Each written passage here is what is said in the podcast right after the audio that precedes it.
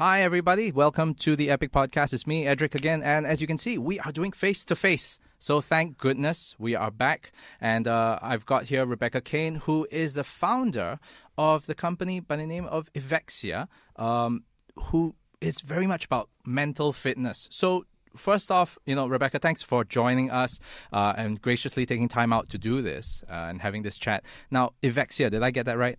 Yes, so it's Evexia Collective. Um, the name actually comes from Greek. So Evexia means well-being in Greek.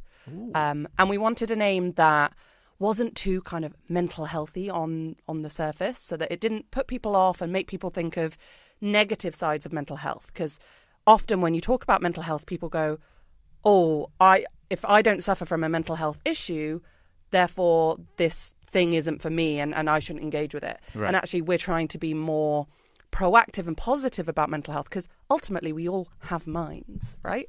So we all have mental health. Sometimes it's really great, sometimes it's not so great. And we should all be learning to look after our brains and our mental health all the time. So we're trying to talk about mental health in a much more positive way. And so we didn't want something that sounded too kind of negative or scary. Um, and so we sort of chose a name that was a little bit sort of mysterious for that reason. I also just think it sounds really cool, Evexia. Yeah, it is. It right? is. It's almost uh, it's almost like uh, one of those uh, space exploring video games, uh, if you if you want to call it that. Um, but this whole thing about mental fitness, right now, uh, I, I remember when we briefly talked about it. Uh, previously, when we first met, I, and and uh, funny story for whoever's been uh, uh, listening so far, you probably hear that uh, about the time that I got scammed, right? And I talked about that, and um, it just so happens it brought us good fortune that I got to meet uh, Rebecca at the scam event. Yeah. So it's the strangest thing, right? We got our tickets and everything, and it was in euros. Again, Yeah. uh, just to recap, Suspicious. very, very suspicious. So please don't get scammed by Euro stuff in Singapore, right? The second thing is when we got there, first thing we went over there, asked, hey, uh, does this place have this particular event, right? Over at Emerald Hill. Said, nope, not happening. We did not Never have such an event. Yeah. Nope. And uh, eventually we got, I, I got sick of waiting, right? So I said, okay, if, if they're not coming, I, I went with uh, one of uh, my colleagues, Kelly, as well. And then uh, we just said, okay, we're just gonna have a good time, whoever comes, and we're we're gonna do a networking event of our own, and here we are. Yeah, we had a great evening in the end. I, I think I'd come back a couple of times to that venue and asked the same question and was walking around looking a bit lost. And Edric sort of said, Hi, are you here for this event? um, we're going to have a drink anyway. So, yeah, had a good, good fun evening anyway. Yeah, it was, it was, and uh, you know when you talked about this, uh, your business, right? How you're setting it up, and the whole thing about mental fitness, it it was very. It was definitely very intriguing because we talk about the gym. You had mentioned, you know, there's a gym for your body, there's a gym for maybe your spirit when you do yoga and things like that. Um, but there's no gym for your brain. Or most of the time, uh, we think you know mental gymnastics is like math and science and everything STEM. But yours, on the other hand, is very different. Could you tell us a bit more? Yeah, so it's exactly that premise, right? There's a gym, we work out our body, we look after our body in other ways. You know, we go to the doctor, or I've actually just been to the dentist this morning. You know, we're, we're checking up, we're keeping an eye on our physical health, but we just don't do the same for our minds and our brain health um, until it gets really bad. And it's only when we're really suffering or, you know, there's a particular incident and we, and we really struggle with our mental health, do we actually pay any attention to it?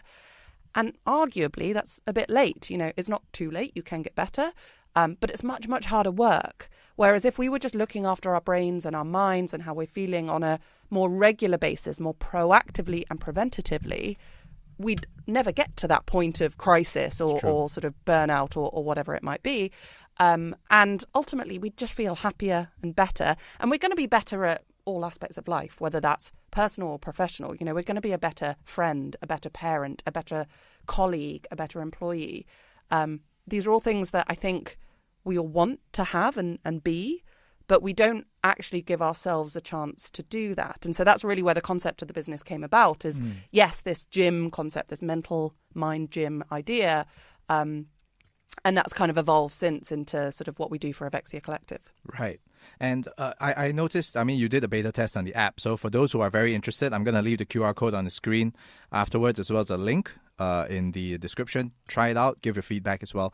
Um, the way that it came about, right? If you've used, I mean, I've I've tested the app out. It's almost like a, a friend to remind you uh, about what's important, how you're feeling, and just getting a gauge of what you're doing. And what I thought was really cool is in even in a corporate setting, we're looking at not just the mental side of things, but the physical side. And physical by by physical, it also means your um, your hormones, your sexual energy, and things like that. So it covers 360 mm-hmm. of everything. I mean, um, what led you down this particular rabbit hole, though? Um, so, I guess what started me on this journey was I worked in investment banking in London for eight years, a traditionally very high stress industry.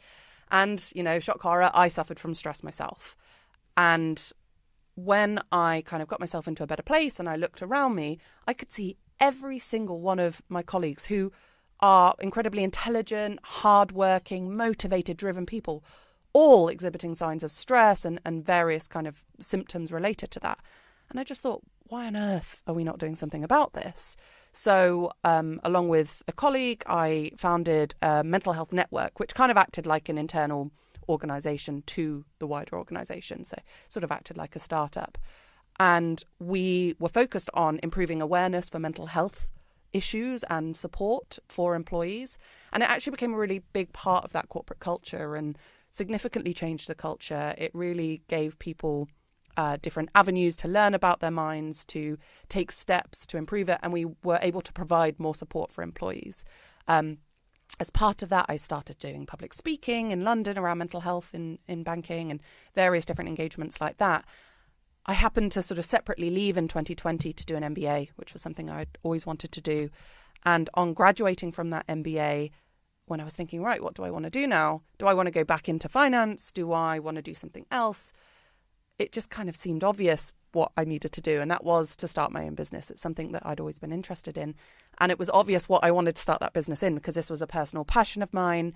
Um, whilst I hadn't sort of worked in that industry directly, I had working experience in delivering solutions for corporates. And I could see from that side some of the gaps and some of the the issues that weren't being addressed. That, you know, when I was working in the banking and working with providers, the stuff that wasn't being delivered or needs that weren't being met. So, um, so yeah, I started Evexia Collective, and you know we're, we're coming up to a year old at the moment, and that journey has you know taken us down many interesting ways. The idea has evolved and matured as we progress, and I'm sure it will continue to do so as we, you know, test hypotheses out with customers and corporate customers and individual customers. One of the things I wanted to touch on that you kind of mentioned there is there are these physical aspects of mental health as well as the, the mental aspects. Mm-hmm. And we talk about mental and physical as these separate things. And I know I did the same a moment ago when I was talking about, um, you know, physical gyms versus mental gyms, etc. But ultimately, they're not separate. They're so interlinked. The more and more you look into this, um, I think it's absolutely fascinating. The more you learn, there's this really uh, deep connection between that physical and mental. So we know that physical health issues, for example, can often result in mental health issues. You know, if you're ill for a very long period of time or something happens to you major physically, quite often that can result in you feeling low or depression, anxiety, health anxiety, etc. But it's fascinating to know that um, mental health issues often lead to physical health issues as well. And a lot of the physical ailments we get on a day to day basis, be it migraines, um, musculoskeletal issues, um, sometimes even heart issues, etc., actually the root cause is mental health or stress. So the, the spend in Singapore alone, you know, but also globally, of health issues that actually the root cause ends up being stress, even though it's maybe demonstrating itself physically, is absolutely huge. And it's a massive burden to medical sort of facilities in the environment here and globally. And it's something that we don't address the root cause enough. We go, oh, there's a physical symptom, let's fix that physical symptom. We don't really get to the underlying cause. And so those things go on to, to continue to be issues for people. Mm, okay. And and all this research, how long basically what I would like to get is with with all this research that's going around and all the information that you're able to collect, um, how has that contributed to developing the app sure. in itself? So our kind of ethos is um, scientific, not spiritual. That's because there are loads of, as you mentioned earlier, loads of brilliant kind of spiritual solutions out there, things for the soul. You know, there's lots of yoga and meditations and things like that. They're brilliant, and we're not trying to take that away or, or, or compete with that. What we're trying to do is design a solution that works for people that maybe don't like that stuff. Um, and and that's kind of where it works for us working with corporates. Um, where perhaps somebody feels a little bit more logic or data driven rather mm. than heart, soul, mind driven. Um, and so that's kind of how we, we've developed our solution. And that's where a lot of the scientific research does go into it. Uh, we have a brilliant board of advisors with um, medical and scientific advisors, um, a neuroscientist, researcher, and psychiatrist, etc., um, who help advise us on the science side. Um, they're heavily involved in guiding our solutions and helping develop those solutions so that they are medically and scientifically backed. Um, and yeah, I mean, the, the, whole app is really driven by science and by data.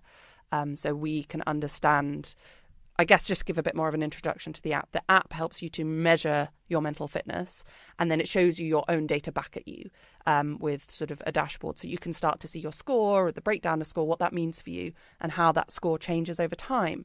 So by seeing your own data, um, it helps you understand your mind a little bit better. It helps to see uh, what your triggers might be, whether that's personal or professional, and how you react to different scenarios.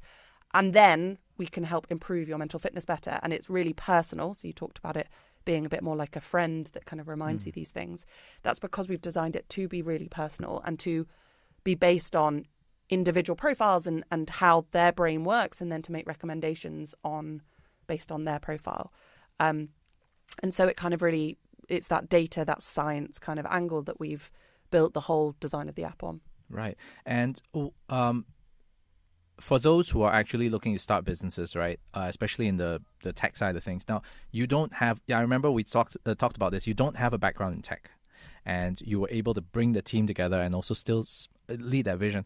Now, my question is, why are we, or at least why is Evexia Collective going to moving toward um, targeting corporate as compared to the regular consumer when it comes to all these uh, wellness apps? It's a really good question. So um, my experience is in the corporate space. So I think there's one angle there. Um, secondly, there is still a big stigma in Singapore and across Asia around mental health. Um, so that's a barrier we have to come up against. And because the way that our business is designed is it's more around that positive upside of mental health, i.e., trying to improve your brain, trying to feel better, more focused, more creative, more, you know, better team worker, a better team leader, all these all these things. We felt that working with businesses with that angle would help circumvent some of the negatives. We're not talking about trying to recover from pathology or mental health issues. Mm. We're talking about we all have brains. Let's all try and improve our brains and and be better employees, but also better family members, better parents, etc., better friends.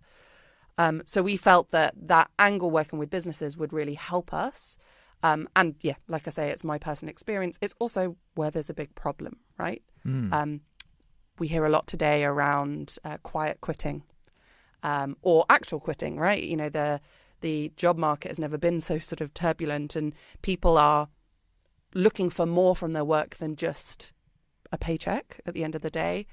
Um, and businesses are, are, desperately searching for solutions on what mm. to give their employees that actually works and makes their life better as an employee, but also makes the business's life better. And I think we have a solution to that, right? It's about providing additional support for employees, mm. but also giving the business that visibility over how their employees are doing at an aggregate level. So nothing that, you know, can drill down to an individual level, nothing personally identifiable, but the business can say, how are my teams doing and where do the where do some teams need a bit more support over others during different times, you know, month end, uh, the finance team might need a little bit more mm. support, etc. Um, and how can I, as a business, recognize when my employees need that support and give them the support that works for them? And that's the solution that we are giving to a corporate um, at the same time as giving employees something that they enjoy and that helps them to feel better on a day to day basis. Mm. It's very interesting. Um, you know, with the work that we do in the leadership development space as well, um, a big part of it is understanding every individual you know, uh, uh, within our teams, right? So the app is able to do that, and I realized that one of the things that is in there uh, comes across as things like your age group, your gender as well. Um, so in this case, of course, biologically speaking, is the male and the female side of things. Now, when it comes to mental uh, wellness, I'd love to tap into the research for this. Has there been big differences in the stressors for males and females? And is that does that actually um, uh, uh, I would say contribute to how the data is being uh, interpreted as well or Sure. analyzed? So I, I can't talk so much about the different stressors. Um, one, I'm sure there is a huge amount of research out there, right? Um, and it's not sort of.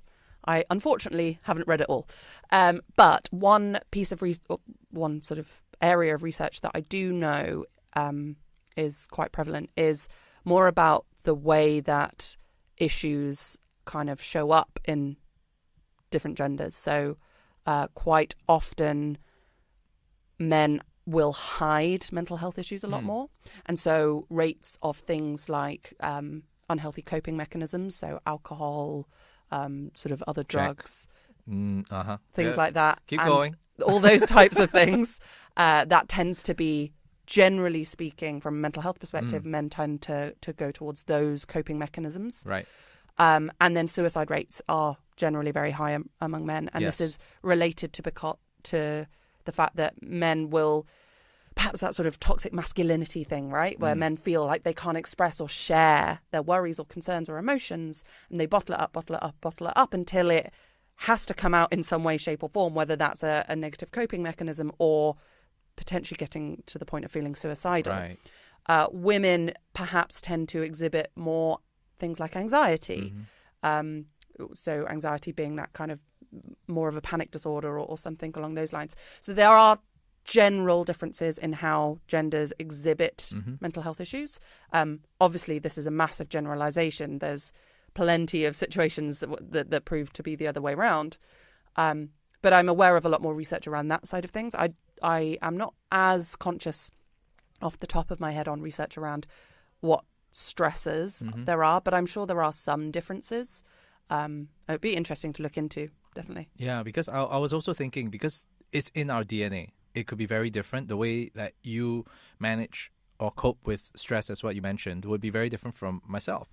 You know, um, I mean, speaking from experience, alcohol's a not the healthiest of options, but it's it's an option, right? Yeah. Uh, and the reason, I mean, if if you listen to people like Jordan Peterson and all that, they talk about it, right? Um, about how alcohol is a form of escape. You know, is inebriation so that you don't feel that pain or you don't feel you just escape for that moment. So, all these coping mechanisms is really about um, escapism, if you wanted to call it that. Uh, and the other part of it, I mean, just to talk a little bit about this was, uh, men in general, I really do think is that m- no man wants to be sh- seen as weak. hmm So you can't be seen hurting. There's this whole thing as you need to show that you're vulnerable, but in, you know, as a human being, at the same time, you can't show that you're hurting either, because hurt would be a sign of weakness. But yet, so it kind of becomes this whole um, triangulation of of, a of paradox. things. yeah. And you ultimately, I think sometimes you can't really show vulnerability without showing some sort of pain, right? And and it becomes very difficult to separate the two and to be able to to do that. I think the topic of vulnerability, particularly in leadership and business, is absolutely fascinating. Mm. um, is it's really important to be an empathetic leader. You do need to be able to exhibit that vulnerability. But if you're feeling that you also can't express any form of hurt or weakness or pain, then that becomes very, very difficult to navigate. Mm. Um, and there are ways of expressing those things in a sort of productive and positive way. There are also ways of expressing it negatively, Yeah. right? If you're going around the whole time talking about how victimized you feel Yeah. in some in sort of all situations that's not going to be great leadership either so it is a very fine balance and it can become really difficult to tread that and i think that's for men and women hmm I think the flip side is women can sometimes have their emotions or vulnerability dismissed because people go, oh, they're just being emotional. Um, but actually, that's not necessarily the case. Sometimes Mm. that that ability to show that vulnerability in a work context is incredibly powerful Right. because it allows other people to empathize and sympathize and, and connect with you on a different level. And it builds trust. And so, as a leader, to have that trust makes a big difference in how you run your organization. So, and easily it can cross over to too much. So, it's a very fine line. And I think it's an absolutely fascinating area, which I'm sure for you guys from a leadership perspective Yeah. have it's, a lot it's, more. It's human dynamics, human behavior, right? So, uh, when we look into all of that, it's it's really about you know that individual leader. Everybody's leadership style is different. Every, I I mean, let's not even talk about business leaders. Just in the home with your spouse, with your partner, even with your dog or your cat, whatever. You know, whether you're the alpha or not, uh, how you take care of things, how you you address these things. You know, um, I I am trying to be a bit more of a proponent of stoicism. Uh, so that you we can actually take a step back and really look at the matter as what it is. Um, but again, it doesn't mean that you don't feel the emotion. You just have to be able to address it accordingly and then deal with the matter. So that's why you don't show pain, you don't show so called that weakness, but yet you're still vulnerable by talking about it first. Being able to mention, yes, this is hurtful, this is, it, but it is what it is. Mm-hmm. So the matter that we're talking about right now is this, this is how we can deal with it. Let's move on Yeah. right? But to some people, it may not come across as stoic. It may come across as, damn, you're cold. Yeah, yeah. well I would say even being able to recognize that there is an issue and to express that is all that that's 90% of the battle, right? Mm-hmm. How you react to that whether that's an emotional reaction or whether that is more stoic is is a down to individual personality, but being able to say, "Oh yes, this situation either hurts me or I found difficult," actually expressing that, particularly in a family context to say children, is really important. Whereas some people might see stoicism as never even expressing it and just pretending you're just getting on with life and, you know, taking it on the chin. I think it's a very British phrase. Oh, yes. Um, uh, sort of stiff upper lip as well, another Yeah. one. Uh, and and that's where it becomes negative. Was you can you're completely right. You can be stoic while still having a healthy coping mechanism, which is still expressing, oh, that was a difficult thing for me, or or I you know feel hurt by that situation, but this is what it means to me and how I'm going to deal with it, and take sort of being positive and learning from something rather than just brushing it aside or ignoring it or not taking that opportunity to express it. I think it's a powerful way of coping with it. It, it definitely is. Um, it helps to compartmentalize a lot. I love um, that old video of how men and women think. You know, it's it's uh, that men are able to have all the boxes, you know, but women on the other hand have one big box. So I, my sister said this to me once, and I, I think it's a very similar concept, and um, it really resonates with me. Men's brains are like waffles, where you've got you go down one line, you have a decision, you make a decision, you turn, and you go delicious. um, but then you you turn, and then you've made that decision, you move on to the next bit. Women's brains are like spaghetti, where everything's interconnected and Yeah. and um, you say compartmentalized, right? I think it's a quite a male trait in general. Uh, women tend to struggle with compartmentalizing a little bit more. Uh, but yeah, your, women's brains are like spaghetti. Every kind of thought pattern has so many different interconnecting questions and decisions, and then you can go down this thought pattern and it ends up back in a loop again. Um, it always just makes me laugh that kind of visual imagery, but it's exactly the same kind it- of concept. It's true. It's true, and I, I love that because it kind of makes me think as well. Um, between men and women, how can we best tap on that? Mhm. Uh, because you see, men are able, uh, uh, in- in general speaking, right? I'm not saying that everybody's like that, but it just um, for discourse, if men are able to compartmentalize and women are able to see everything and everywhere at once, you know, it's like that movie title, right? Uh, how do you think that men and women can tap on each other to to come up with you know proper solutions and actually come to terms with Mhm. these things? So I think and and I guess this is where sort of there are differences some differences between men and women but like we say like actually it might even just be personality type Right. right, and I think this is where from a team perspective we know there's huge amounts of evidence that having teams with mixed styles of communication work styles personality styles are more productive more creative more innovative all of these things that we want right so having a team of all one type of person whether that's a style of thinking, a style of communicating, whatever it is, does not get as far as a team that's got a mixture. So men and women, different personality types, what however we want to phrase it, having that mixture and having skills that complement but also are different is only going to be good for a team or, or for mm. a group of people. So, you know, they say like opposites attract in relationships and things. You can quite often see, whilst you might have so many similarities or common interests, having different styles of thinking about things can only bring and enrich your life or your sort of output as a whether it's a relationship team or a work team it only accentuates what you do by having those differences in style. So i think that's where absolutely sort of men and women and, and different groups and different styles of thinking can complement each other because you need that. The, the number of times where i've thought oh this particular sort of outcome is the only way to do something or you know i've had a particular thought and somebody comes along and says oh have you thought about doing it like this? And you go no. Like that hadn't even occurred to me. Right that enriches me by mm-hmm. seeing mm-hmm.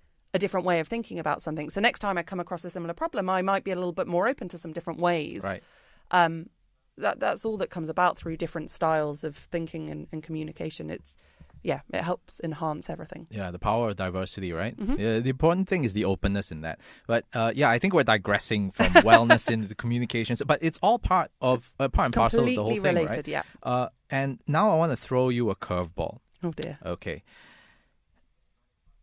The there's a re- there was a recent report that the uber rich are now paying a lot more money to get away from technology for their wellness. Sure. So, you know, in the world that we live in, uh, do you really think that technology and people can still coexist in the wellness space? It's a really good and important question because we know that technology can contribute to mental health issues mm-hmm. if used a lot. Um, I actually w- was having a conversation with someone the other day um, there's a lot of evidence that in children, for example, that prolonged screen use, we know screen use isn't great, right? But we don't always know why. Um, and it's a lot to do with children when their brains are developing. Um, if they're spending a lot of time on screens, that naturally, you know, there's only so many hours in a day, right? The more time you spend on screens, the less time you're spending with face to face communication, spending time with parents, friends, whoever mm. it is, siblings. Um, and children, as their brains are developing, a really core part of child psychology development is recognizing facial expressions, which then helps them to develop empathy and that helps them to communicate better with people and you know it, it, it's kind of they're all building blocks to to how we develop as we grow and so by spending time on screens you're reducing that uh, that time that they spend understanding facial expressions and then building empathy. And that can cause later issues because they haven't had that chance to develop those skills. Right. Um, and really fundamental skills to being able to sort of exist in a, a community. Um, so we we know that's just a sort of an example, but we know how extreme use of technology can cause issues. Um, it can sort of short circuit the brain. You know, if you're gaming all the time or you're on your phone, you get these dopamine hits which make you slightly addicted to it. That's how kind of social media is so addictive as well. Um, and it short circuits the brain because it makes you want to do it more and more and more. But actually it kind of limits your your brain and your development from that perspective. So yes, we do need to and want to get away from technology in many ways. But at the same time, technology does give us so much. It makes us, um, it gives us so much more information. It gives us access to things at a much quicker rate. Um, and it enhances our lives so much. But we need to have that balance. And that's where building a well being or a mental fitness solution in technology, we've got to strike that balance because we don't want to get people even more addicted to their phones because that's ultimately not going to help them. And that's where some of the resources and solutions that we offer actually are about almost moving away from the phone.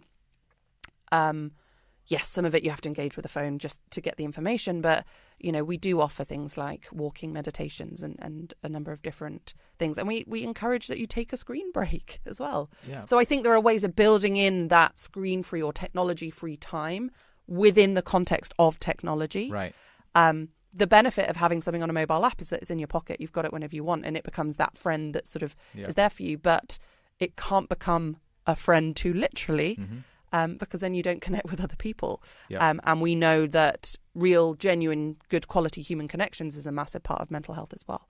So these tools can improve our lives in many ways, but I think it's get getting that balance between making sure we don't spend our whole lives and live our whole lives through these tools. Yeah. And sometimes those tools can be reminders for that to take a break or to do something different. And it's important to kind of strike that balance whilst we, you know, from a technology firm perspective, we want you to use our tool. Yeah. Uh, from a an, a human perspective, we want you to also have a break. So Yeah. it's trying to strike that balance to make sure we're we're giving people actual things that really help their brain Right. rather than um, just trying to get them addicted in, in that social media sense where actually we just want them using it more. Yeah, absolutely. It's uh, I, so so um, technology is uh, it's neutral, right? It's how you use it. Uh, Exactly. it's the same thing. I think the, the the the approach you're taking is exactly the same thing as a doctor. Mm-hmm. If you come to me, I'll try and help you out, give you what you need, and I hope I never have to see you again. Right. So the idea in the long, or at least the long game, or the long tail game, is that you don't want people to use it anymore because they're so self sufficient. Yeah. I mean, yes and no, because the the way that we're uh, completely if someone doesn't need to to think about these things because they've built it into their life so much Mhm. that they don't need the tool to remind them, then that that is a win. Yep. Um but the way we're thinking about it is that we're not just trying to get you from, you know, minus 10 of, of negative mental health to zero, which is what a lot of mental health tools and solutions are Right. about, right? They're just trying to get you back to neutral. We're trying to get you up to plus 10 and keep you there. Ah. And that requires regular Right. practice, Right. right? In- the same way that, you know, if you're trying to lift really heavy weights, if you don't continue to practice and, and to train, you're going to lose that ability. Same with the brain. The brain is kind of our, how we're feeling is moving around all the time. Mm. And if you don't keep an eye and, and look after that, it, it will move Yeah. down towards negative at, at stressful periods of life. So we want you to regularly engage with these exercises and activities. Um, and we offer a number of different solutions for different people Right. that, that work in that way. Some of them are about disengaging from tech, some are about engaging with tech in a different way.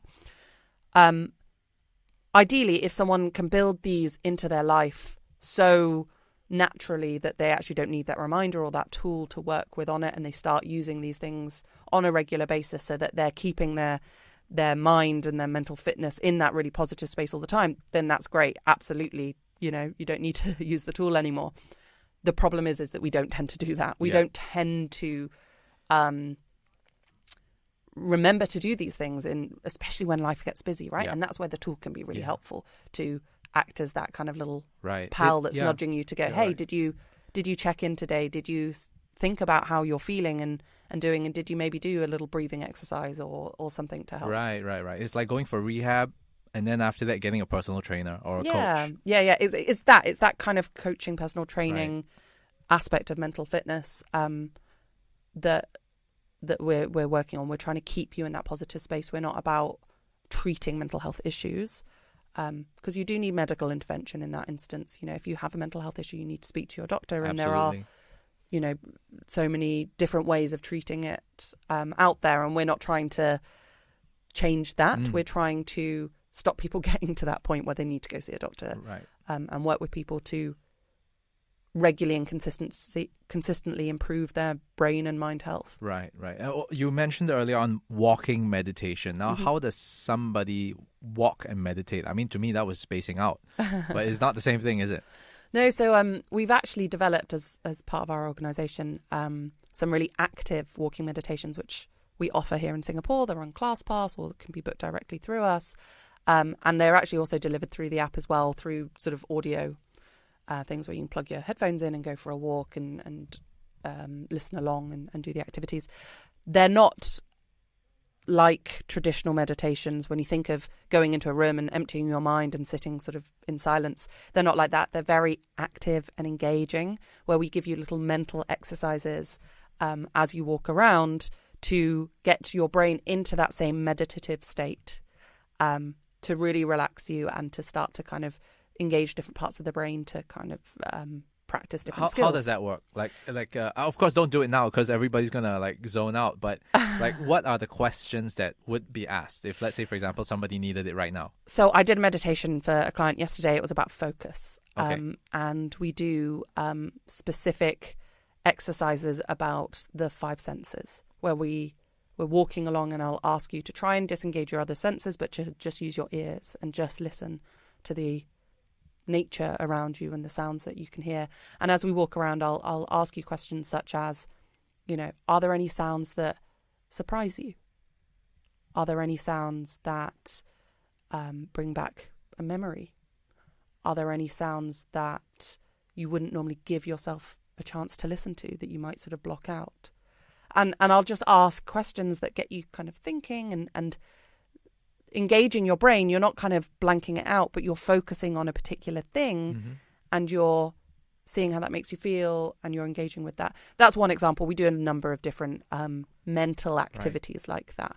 Um, but I, I call it, it's like an active meditation. It's not I about um, switching off or zoning out. It's about taking time.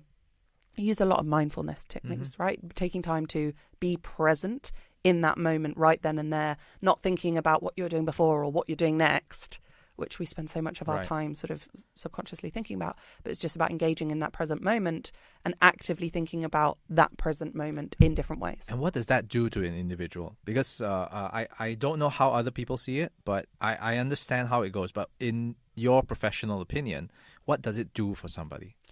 Um, I mean, I am not a psychiatrist, so or psychologist, so I, I can't say from But from that angle. a, but I'm you're a professional meditation analyst. I am a med- meditation practitioner, absolutely. um, what it does is it it helps us reduce stress.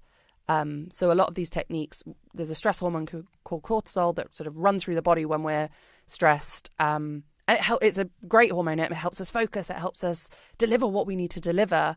Um, keeps us alert and all these great things. But when we are in chronic stress, we never allow that that hormone to kind of decrease in our body and to allow ourselves to relax. And, and that's where chronic stress becomes a problem. And it's that kind of feeling of always being on and being a bit agitated, not being able to relax. Doing some of these techniques starts to get that, that hormone to kind of go down and to relax into the moment so that we are able to take a breather, allow our mind to just unwind, and allow our body to unwind as well. And it's more effective in many ways than just saying empty your mind and or just go and relax because when you're in that agitated state you can't Yeah. right? it's just not possible to just switch it off Mhm. you'll you'll be thinking oh god I've got to go pick up the kids later and I've got to go oh what am I making for dinner and what what do I need to do or you know I haven't delivered that project oh that deadline and whatever it is your brain is just whirring all the time this allows you to distract that part of your brain that kind of logical sort of executive system that that runs your brain. It allows you to distract it and to engage a part of your brain that is more about slightly kind of mind wandering and daydreaming and things like that, which helps you relax and brings about a sense of calm and, and de-stresses you. Um, and it allows you to do that in a way that that works for people that maybe find it harder otherwise. Um, so yeah, that that's kind of the main thing. And we also practice different techniques that might help practice your focus or practice um, re-energizing yourself and how you can create energy and motivation and passion in, in your sort of day-to-day life um, as well as that de-stressing and that calmness Right. And uh, for, you know, uh, because I love freebies, so, and I would love to share them with others as well, um, there are a couple of things in your app that will help in terms of the mindfulness exercises and the wellness exercises to check to check in with yourself. Uh, could you share a couple of them so that uh, whoever walks away listening to this can definitely use it, you know, in, Yeah. uh, daily? So there's a really simple one which I love to tell people, which comes from um, the study of positive psychology, which is called um, sort of daily gratitude. And you can do it every day. You can do it when you wake up, or you can do it. It's particularly powerful when you go to sleep, and I think that's where a lot of the research has been done. Um, where every day you think about three things that you are grateful for. So let's say you do it before you go to sleep. Um, you have to think about three things. They can be really big or they can be absolutely minuscule if you're if you're struggling but there's always got to be three things that you can find in your day even if you've had the worst day ever it might just be i you know really enjoyed the feeling of the sunshine on my skin when i walked to the office or oh, I'm actually I'm really I made it on time today, and you know I didn't feel stressed when I arrived at work. Whatever it is, it can be really minuscule or it can be really big. But think of three things that went well or that you feel grateful for today, just before you go to sleep, so that this is kind of your last conscious thought where possible, and then it kind of helps to rewire the brain a little bit as you sleep. So you know, as we sleep, uh, we know that our brain is doing all this sort of work in the background and sort of creating new neural pathways and doing all this connecting and, and things like that. So having that as your last conscious thought can really positively leave your brain kind of wearing over stuff at night rather than quite often when we're stressed or anxious, we think about the negative. What do we have to do next day? What am I stressed about? If you end on that positive note, you're more likely to wake up feeling more. And it's been proven to just give you more joy in life and to make you feel happier in life by regularly expressing gratitude and thinking about what you're grateful for. So that's a really easy, quick technique that doesn't take any time out of your day that I always recommend people do. Um, practice it regularly. It's a really good one to practice with kids as well, is to sort of every day talk to your kids about what, what do you feel grateful for? What do you feel happy about right now? Um, and to get them sort of thinking about that and talking about it because uh, we so easily express what we're feeling negative about, right? Mm. But we hmm. don't spend the time talking about the positives. So, yeah, that would be one. Um, another thing that is really powerful and is really hard to do, and I absolutely do not do this perfectly, um, is we are our own worst critic. Mm. We are brutal to ourselves. Um, we're always wanting ourselves to do better, to do more, to improve, to do faster, whatever it is. And we talk to ourselves in a really nasty way sometimes. So whenever you find yourself criticizing yourself or thinking, oh, I should have done it like this, or, you know, those should or wish I could statements that we kind of tell ourselves, stop yourself. First of all, note, try and start noticing when you do that. And then catch yourself when you're doing it and try and rephrase what you're saying to yourself in a way you would speak to a friend if they came to you and said that. So think if your friend sat down to you and said, Oh, I'm so annoyed because I I don't know. I'm trying to think of an example here. Like, I had that. I had that meeting with my boss, and I didn't really express myself well enough in in the way I want to. For example, oh, I'm such an idiot. I'm a moron. I just can't believe like my boss is never gonna understand what I mean. I'm I'm such an idiot. If somebody came to you and said that, you'd be like, hey, hang on. You're not an idiot. Mm-hmm. You just struggle to get what you wanted to say out in that moment. You know, there'll be another opportunity. Maybe we can sit and prepare a little bit, but come on, don't be so hard on yourself. You'd right. be you'd be almost a bit shocked that someone was talking to themselves like that. Yeah. So when you're talking to yourself like that, we're super judgy. Yeah. talk to you yourself like you would talk to a friend. Because we're so much nicer to yeah. other people than we are to ourselves. Mm, mm, mm, so mm. that's another tip that is actually really hard because we're we all do it, right? Especially people that are high achievers, right? And do well at work and want to do well at work is we, we constantly push ourselves for more and nothing's ever good enough. Just take a moment, catch yourself when you're doing that and say, hey, how would I speak to a friend or a loved one about this topic? And you can usually find more of a positive in it than than just that kind of beating yourself up because actually beating yourself up whilst we think it triggers you to go on and do better, it actually has more of a negative impact than we realize. Um, whereas if you put a positive slant of like, oh yeah, okay, that conversation didn't go as well as it could, but what could I have said so that next time I make sure I get my message across? You're going to learn so much more from thinking about it in that positive way rather than just going, oh, I'm an idiot. so uh, daily conversations with yourself as always right yeah, so there's it's that whole angel and devil thing right yeah. one one is saying all these mean things to yourself which um the, the weirdest thing is uh as for me as a, as a guy, it happens all the time. I, I speak about this very openly as well. That many times I'm just saying things to myself that are extremely self-deprecating, mm. right? And but when times are difficult, those are the things that fuel me, that that keep pushing me mm-hmm. because. Mm-hmm. You know, by by saying you're not, you're how can you be so weak, right? It's like ah, you, you kind of just suck it up and just do it, and you just go. So it's it's a very strange thing that that internal dialogue is it can be so powerful and yet it can also be so damaging at the same time. Yeah. You know, uh, it's it's that um, but the the whole gratitude thing every day, I think that's fantastic. Uh, to be thankful, to find something to be thankful for, and and the greatest thing is, you know, when you talk to kids about this, like, uh, th- this is great. I love it because if you talk to your kid about what they're grateful for, they just go like pizza and ice cream, you know, McDonald's and French fries or something. How much joy do they get out of just the little things, right? Yeah, correct. And that's the thing. So I love that whole idea that we should live our lives backwards, right? Uh, that uh, when you when you're young, you have the wisdom of someone who's that old, so you know how you're going to plan your life. You know what's the end of it. When you when you reach your middle age, you're there working as you do, right? Doing what you need to do. But because you've already got a plan ahead, it's so fantastic. You know exactly what you're supposed to do, and you've got the knowledge and the ethic to do it.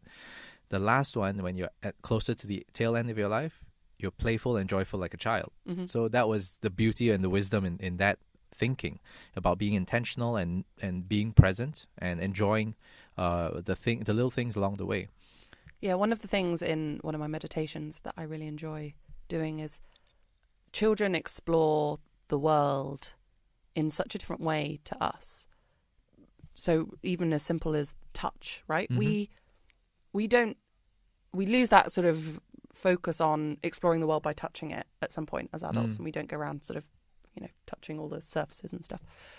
But actually sometimes if you just take a minute and you do do that and you explore the world through that sense of touch, whether it's your hands or your feet on the ground and, and your body and how it feels, and we re engage with that part of our brain, it's a really great way to explore the world. So I, I do it on one of the walks where we're walking through the jungle, and it's just touching some of the leaves and the trees and just exploring that world and seeing how different textures feel different and seeing if anything surprises us. It's really enjoyable and it makes you, I don't know, appreciate stuff in a way that we don't give ourselves time to in our sort of busy adult worlds. And it is about that. It's like reconnecting with the Right. way we explore the world as children Mm-hmm. that has has kind of wonder and beauty in it. Right, right. Uh, p- uh, disclaimer: We're not endorsing going around to the park and touching people either randomly. Please don't do that. Touch the leaves, touch the floor, whatever. Just don't like start randomly touching people. All right. Yeah, sure, sure. But I'm so glad you clarified that. Just just got to put it out there. You know, it's like you know, pe- people who listen are like-minded like myself, and that means they're a little twisted as well. So you gotta, you know, you, you got the light and you got the dark. You gotta see both sides. Okay. Fair, It's- very it's fair. Dangerous, dangerous things. well, th- I mean, this it's been a great chat. Now, uh, at the end of every podcast, right, we always do a quick deep dive uh, with our guests with a quick 10 question rapid fire all right No. so this 10 question uh, this basically this 10 questions are there uh, so are you ready rebecca Kinda. okay let, then let's go let's go with the epic questionnaire uh, question number one uh, the word you love the most Oh. Um innovate. and one word that you really dislike Oh, I, this is just such a cliche, but everyone always says moist. It's a horrible word. moist Yeah. Why what It's just it's just not a nice word. It just feels weird. okay No. okay uh, conversation for a different day Maybe, maybe it's not such a cliche then. yeah. If you have a conversation, uh, question three, if you could have a conversation with someone dead or alive, uh, fictional or non-fictional, who would that be? Um, I love Stephen Fry. Mm, I love his voice. It's Yes. the most soothing, relaxing voice in the world. Um, makes you feel smarter every time you just listen to yeah, and he's right? such an intelligent man. Yes. And from a mental health perspective, right? You Oh, know, he's yes. bipolar and he has so much to share about his experience and and that- yeah, I think he'd be a fascinating person to have at a dinner party. A- absolutely, but I, I wouldn't be able to keep up. I think I'd just be sitting there listening all Just the in time. awe, like, oh, Absolutely. I mean, Yeah. the, the time he talks about rhubarb and cleaning Yeah. his thing on QI, I'm like, what? yeah, I It's love like him. yes. Yeah, so I think it'd be him. the best, the best, absolute the best. I love that. And uh, what do you say to yourself uh, in the mirror every morning? Oh, going back to the kind of negative self-talk, it's probably more on the negative side. Wake up, Um, dummy. yeah, I struggle to wake up in the morning, so it probably is that. Um, I'd like to say to myself, "You've got this," mm. Okay. um, but I probably don't. I'm probably naturally kind of like, "Oh, come on, hurry up, get on with it, move on." Um, so yeah, there we go. Yeah. Name one superpower that you'd like to have. Flying, It's so common. Why? just because it'd be so much faster to get everywhere. That is either that or teleporting. Mm. um, just being able to cut out the faff of travel. I'm a very kind of like I want to be moving on to the next thing, like go go go next thing. So travel to me is just a waste of time. Um, so, but then at least with flying, okay, you still have to travel, but it's quicker, and I can I can imagine there'd be more joy in it. I feel like teleporting, there's not any joy to come from that. Yeah, it's It's true. kind of just too quick and Because you don't get to see stuff along the way too. yeah, Right? exactly. So I think flying would still give me that. It's just I can imagine it'd be really fun, right? Like whizzing through the sky, be great. True. Okay. Favorite dish to eat? So this isn't a dish, um, but my favorite food in the world is sweet corn. Oh, I'm obsessed with it. I have it with almost every meal. Um, and I don't know if you are into TikTok at all, or um, it's on Instagram as well. There's a, a little song at the moment from this kid that was interviewed at some sort of fair, and he's talking about corn and how it's the best thing in the world.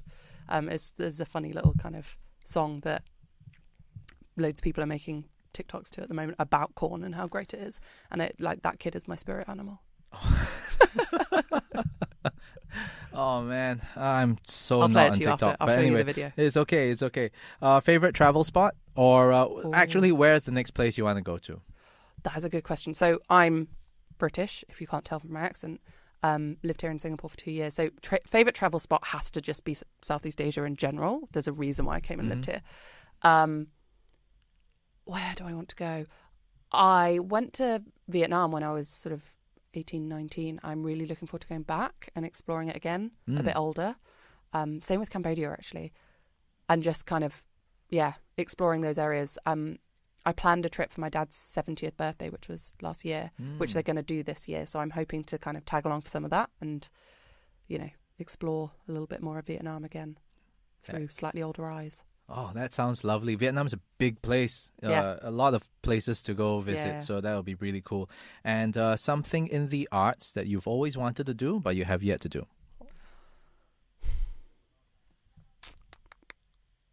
Um, so I've done quite, uh, quite a lot in the arts. So I used to direct and produce shows, uh, like theatre shows.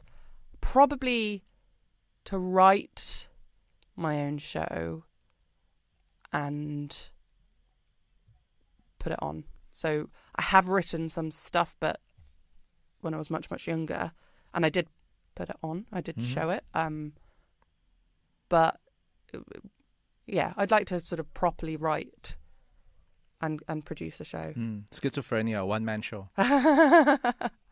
So, so, um, what does retirement look like to you? uh, traveling with my family. So hopefully we'll have kids someday, um, and being able to travel and explore the world with my husband and my kids and my dog. Mm. Um, yeah, I think Okay. retirement. And last question uh, of uh, the questionnaire is: How do you want to be remembered? What's your legacy?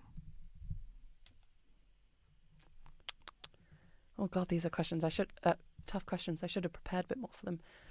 What do I want my legacy to be? Um, I, I want to say sounds a bit boring, but that she was kind, kind but impactful. Does that make sense? Like that I was kind to people around me. That was, you know, a nice person to be around, but I also implemented some sort of change through that kindness rather than i think i think that's what i want Okay. Well, that marks the uh, you know the end of the questionnaire. Thank you so much. sorry i wasn't very quick on the no, quick fire no, questions It's fine. It's fine. Look, it's a podcast. It's not meant to be quick. like if you're looking for a quick thing, seriously, go. You're on TikTok. Okay. That's yeah there we it. go but if you're listening to this, I thank you uh, for listening all the way to the end or watching this. If it's if it does make it to YouTube, that is, it really depends. Uh, but you know, it's been great doing this face to face. The energy is so much better. I get to be close to people again. the weirdest thing of doing a podcast uh, uh, remotely, it's just you can't. It's so difficult to yeah connect. i bet because there's so much communication done through non-verbal communication sort of facial expression body language and i'm a very for those that are listening won't realize this but um, i'm a very expressive person with my hands so if anyone on the video they'll, they'll probably notice that i wave my hands around a lot um, but that kind of adds to that energy and that sort of vibe in the room and, and yeah makes it a lot more fun Well, definitely, definitely. So that marks the end of the Epic podcast. So do catch us again on the next one. But uh, if you want, please check out Evexia Collective. And uh, where can they find all of this, by the way? Uh, so our website is www.evexiagym.com. We are changing it to evexiacollective.com. Mm. So if you can't find it on gym.com, then uh, check out evexiacollective.com. Um, otherwise, LinkedIn, there's Evexia Collective there. Instagram, evexia.collective. Um.